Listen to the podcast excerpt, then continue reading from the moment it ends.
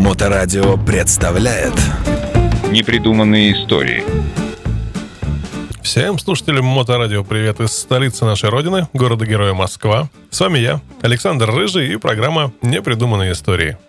В одном из предновогодних выпусков был упомянут не совсем стандартный мотоцикл с не совсем стандартным мотором, у которого было не совсем стандартное расположение цилиндров. Но наш сегодняшний герой даст ему фору. Квадратное расположение горшков, ну куда уж не стандартней. А как насчет звездообразного? Заинтриговал? Ну что ж, тогда слушайте. Итак, в начале 20-х годов прошлого века, когда Первая мировая война уже закончилась и германская экономика постепенно переходила на мирные рельсы, в государстве, в ту самую Первую мировую проигравшую, а, остро стояла проблема личного транспорта. Он требовался многим, но в разоренной стране население было лишено возможности, подобно американцам, покупать на каждую семью по автомобилю. К тому же, по итогам Версальского договора, крупнейшие производители вооружения и снаряжения для кайзеровской армии полностью свернули военное производство. Вот и пришлось гигантским заводам, Круппа, БМВ, Цундапу, равно как и множеству мелких производителей, разворачиваться в сторону двух- и трехколесной техники. И был во всем этом благолепии производителей дядька. И звали его Фридрих Кокерель. Он начал выпуск мототехники еще в 1919 году, основав в Мюнхене небольшую фабрику. Производство началось с легкого вспомогательного велосипедного моторчика объемом в 38 кубиков. Позже последовали легкие мотоциклы с моторами до 170 кубов. Но все это время конструктору не давало покоя совершенно необычная идея. Еще во время войны, увидев однажды звездообразный авиационный двигатель, Фридрих был настолько им очарован, что просто спал и видел мотоцикл с подобным мотором. Вписать такую конструкцию в обыкновенную мотоциклетную раму оказалось очень нелегко, и инженер нашел совершенно нетрадиционное даже по меркам того времени решение. К черту раму, прикрутим мотор к колесу. А что такого? Почему бы мотору авиационного типа не крутить колесо вместо пропеллера? Плохо было лишь то, что никак не удавалось разместить мотор со всеми удобствами, поскольку, находясь сбоку от мотоцикла, а именно туда поначалу прикрутили агрегат, он просто цеплялся за что попало, не говоря уже об избытке массы с одной стороны. В какой-то момент Фридриха осенила гениальная идея. А почему, собственно говоря, должен вращаться именно коленвал? Ведь преимущество авиационного мотора заключается именно в том, что он может работать в любом положении, в то время как самолет крутит в небе фигуру пилотажа. Для тех, кто не знал, конструкция авиационного мотора звездой сделана не случайно. В таком положении мотор работает вне зависимости от положения относительно горизонта, ну, то бишь в любом. Сказано, сделано. В конце 1918 года появляется на свет прототип мотоцикла со звездообразным трехцилиндровым четырехтактным двигателем, который располагается внутри заднего колеса. Рама все еще остается мотоциклетно-велосипедной, и, очевидно, испытания оказались не очень удачными, потому что вскоре на свет появилась новая конструкция, на этот раз совершенно оригинальная. От нормального мотоцикла в ней практически ничего не осталось, ну, разве что колеса были спецованными и, разумеется, круглыми. Все остальное представляло собой плоды вольной и ничем не ограниченной буйной фантазии конструктора. Новую технику трудно было назвать мотоциклом. Скорее, это был, как тогда говорили, двухколесный автомобиль. Чтобы выделить новинку из всей прочей техники, ее окрестили новым именем – Мигола. Оно сложилось из первых букв фамилий нескольких, ну, к тому времени, совладельцев предприятия. Э, и были это Мейкснер, Кокерель и Лендграф. При этом Фридрих даже пошел на то, чтобы переиначить на английский манер первую букву своего имени. Ну, для благозвучия. Первое, что сразу привлекало внимание к новой машине, это звездообразный двигатель, на этот раз пятицилиндровый, расположенный внутри переднего колеса. Мотор был четырехтактным, нижнеклапанным, чугунные цилиндры были отлиты заодно с головками. Чтобы добраться до клапанов, необходимо было отвернуть специальные пробки в верхней части головы. Все 10 клапанов управлялись тремя кулачками, расположенными на специальной кулачковой шайбе. Для меньшего износа кулачков короткие толкатели клапанов были снабжены роликами – Поскольку мотор вместе с толкателями вертелся вокруг кулачковой шайбы, а сама она оставалась неподвижной, создатели мотора предусмотрели возможность небольшого его перемещения. Таким образом, шайба с помощью специального рычага могла немного изменять свое положение и служить декомпрессором. Основой системы питания был карбюратор Палас. Устанавливался он справа от ступицы переднего колеса. Горючая смесь через полую шейку коленвала попадала от карбюратора в кольцеобразный канал в картере двигателя, откуда по внешним патрубкам поступала непосредственно в цилиндры. Точно так же через полую шейку, только уже с левой стороны, подавалась смазка в картер двигателя ко всем подшипникам. Поршневой маслонасос приводился в действие от коленвала посредством червячной передачи.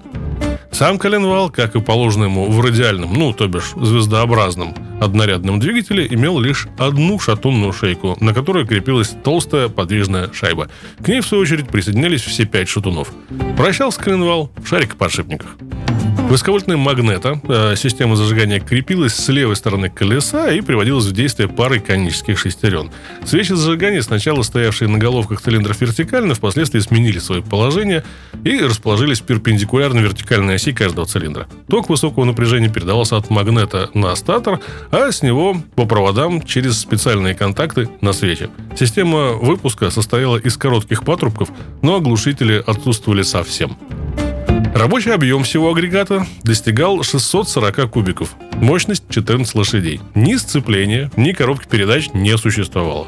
Вращение от блока цилиндров передавалось на колесо через планетарный редуктор, состоявший из трех сателлитов, обкатывавшихся по зубчатому колесу на коленчатом валу по зубчатому венцу, расположенному внутри блока. А передаточное отношение редуктора было 6 к 1, то есть за один оборот ведущего колеса двигатель 6 раз проворачивался в обратном направлении. Такая конструкция получила название биротативный мотор. Все эти детали вместе с колесом составляли единый ведущий узел, весивший всего около 30 килограмм. Для обеспечения нормального ремонта и обслуживания мотора спицы переднего колеса были установлены таким образом, что цилиндры можно было снимать, не удалив при этом ни одной из спиц. Кроме того, для покрышки применялись специальные камеры, представлявшие собой открытые резиновые трубки, которые можно было вставлять в покрышку, не снимая колеса. Рама не менее двигателя соответствовала общей неординарной концепции мотоцикла. Создавалась она из расчета на женщину-водителя и в этом смысле обеспечивала удобную посадку и высадку. Клепанная конструкция была изготовлена из листовой стали, несла внутри себя основной бензобак, вещевой ящик и место для аккумулятора под сиденьем водителя. Помимо основного бака на передней вилке, прямо над карбюратором был установлен небольшой расходный бачок, куда топливо поступало под давлением с помощью небольшого ручного насоса. С другой стороны вилки таким же образом крепился масляный бак. Передняя вилка в качестве основного упругого элемента имела четверть эллиптическую рессору в кожаном чехле. Заднее колесо оснащалось подвеской на двух продольных полуэллиптических рессорах, правда, было это только на версии «Турист». Эта версия предлагала владельцу мягкое сиденье со спинкой и большой руль с длинными рогами. Посадка водителя была фактически автомобильной, откинувшись назад с вытянутыми вперед ногами, под которые были предусмотрены подножки почти в половину длины мотоцикла. Спортивная модель, да, была и такая – не имела мягкой подвески сзади, равно как и мягкого сидения. Жесткая подвеска, мотоциклетное седло на двух спиральных пружинах, э, короткий руль и чисто мотоциклетная посадка гонщика. На соревнованиях ведь незачем расслабляться. Обе модели комплектовались приборным щитком со спидометром и указателем уровня топлива, а также тормозами только на заднее колесо, зато тормозов было два. Ножной, внутренний барабанный, и ручной, ленточный и внешний. В ночное время приборный щиток мог подсвечиваться лампочкой от аккумулятора.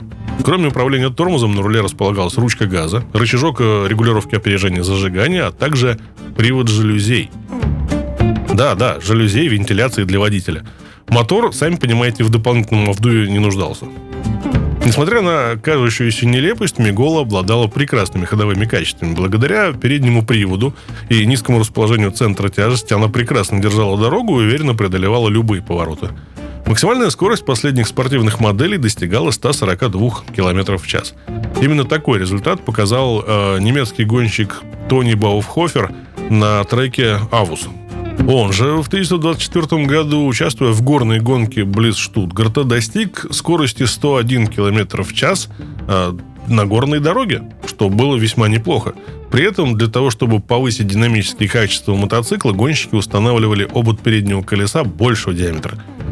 Основным недостатком Мигола считалось отсутствие сцепления и коробки передач, что, собственно, усложняло, э, в частности, ну, тот же запуск двигателя. Предусмотрено было два варианта. Либо с толкача, либо раскручивая вывешенное переднее колесо, для чего на передней вилке имелась мощная сдвижная подставка. Ездить на мотоцикле без сцепления по улицам с все более оживленным движением становилось весьма неудобно, ну и, естественно, небезопасно.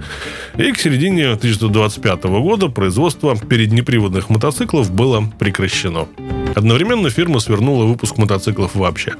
Несмотря на определенный успех Мигола, а также различные интересные разработки, включая 150-кубовый двухтактный мотор с водяным охлаждением и большой дорожный мотоцикл с водяным же двухтактным четырехцилиндровым рядным двигателем, Фридрих Кокерель предпочел сменить специализацию. Он умер в 1965 году, став еще при жизни канонизированной фигурой в пантеоне всемирной истории мотоцикла. Вот такая вот история. Ну а на сегодня это все. Я традиционно с удовольствием напоминаю, что все выпуски программы этой серии можно слушать в подкастах радиостанции в любое удобное для вас время. А с вами были непридуманные истории Александр Рыжий и Мотоклуб Хост. До встречи через неделю. Непридуманные истории. На Моторадио.